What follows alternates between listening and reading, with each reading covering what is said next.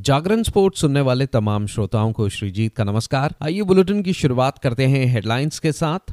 विशाखापट्टनम में खेले गए पहले टी ट्वेंटी अंतर्राष्ट्रीय मुकाबले में भारत ने ऑस्ट्रेलिया को दो विकेटों से हराया। प्रो कबड्डी लीग में गुजरात जाइंस ने फजल अतराचली को सौंपी टीम की कमान।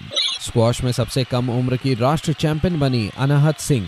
आईएसएसएफ विश्व कप फाइनल में गनीमत सेंखू महिलाओं के स्कीट फाइनल में पहुँची।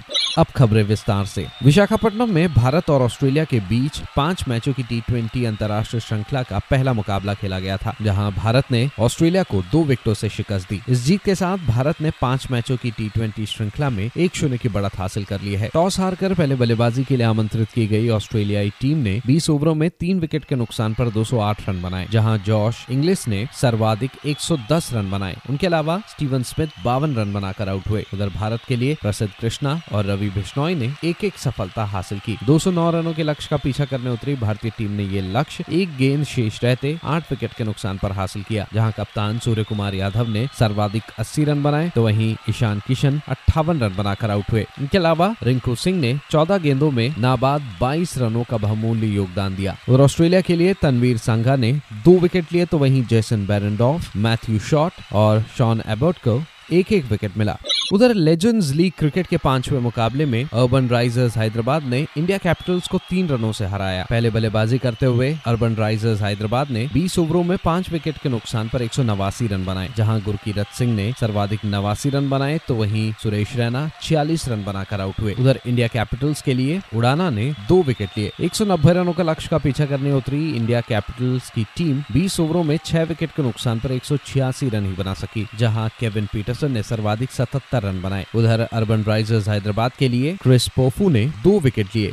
उधर ईरान के अनुभवी डिफेंडर फजल अतराचली को प्रो कबड्डी लीग के आगामी सीज़न 10 में गुजरात जाइंट्स का कप्तान बनाया गया। गुजरात जाइंट्स 2017 और 2018 में दो बार फाइनलिस्ट रहे हैं और प्रतिष्ठित पीकेएल सीज़न 10 का खिताब जीतकर टीमों के एक विशिष्ट समूह में शामिल होने के लिए उत्सुक होंगे। अतराचली 2017 सीज़न में फाइनल में पहुँचने पर जाइंट्स टीम का हिस्सा थे। इकतीस वर्षीय ईरानी डिफेंडर प्रो कबड्डी लीग के दो बार विजेता और तीन बार एशियाई खेलों के पदक विजेता रहे हैं और दिग्गजों के लिए नेतृत्व करने के लिए उच्चतम स्तर पर अपने सभी अनुभव का उपयोग करना चाहेंगे। गुजरात जाइंट्स अपने सीज़न की शुरुआत 2 दिसंबर को तेलुगु टाइटंस के खिलाफ करेगी, जो टूर्नामेंट का शुरुआती दिन है।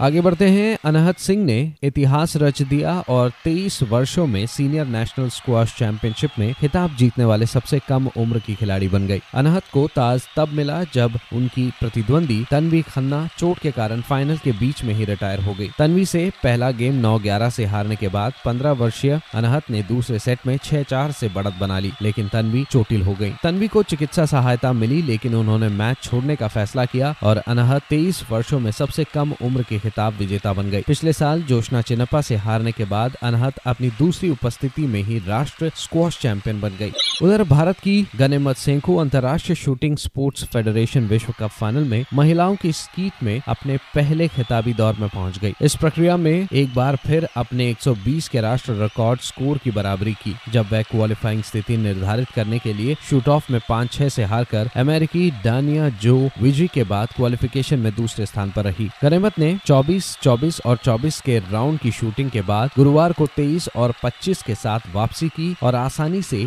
शीर्ष छह में जगह बना ली। कजाक असेम ने स्वर्ण पदक जीता और इटालियन चियारा ने रजत पदक जीता जबकि डानिया ने कांस्य पदक जीता। फाइनल की शुरुआत में गनेमत, डानिया और स्कीट के दिग्गज किम्बर्ली सहित तीन निशानेबाज पहले स्टेशन पर एक एक निशाने से चूक गए। तो फ़िलहाल इस अपडेट में इतना ही। खबरों का सिलसिला जारी रहेगा जागरण डॉट कॉम आरोप और हाँ खेल जगत से जुड़ी तमाम बड़ी जानकारियों के लिए बने रहिए सिर्फ़ और सिर्फ़ जागरण डॉट कॉम पर। नमस्कार।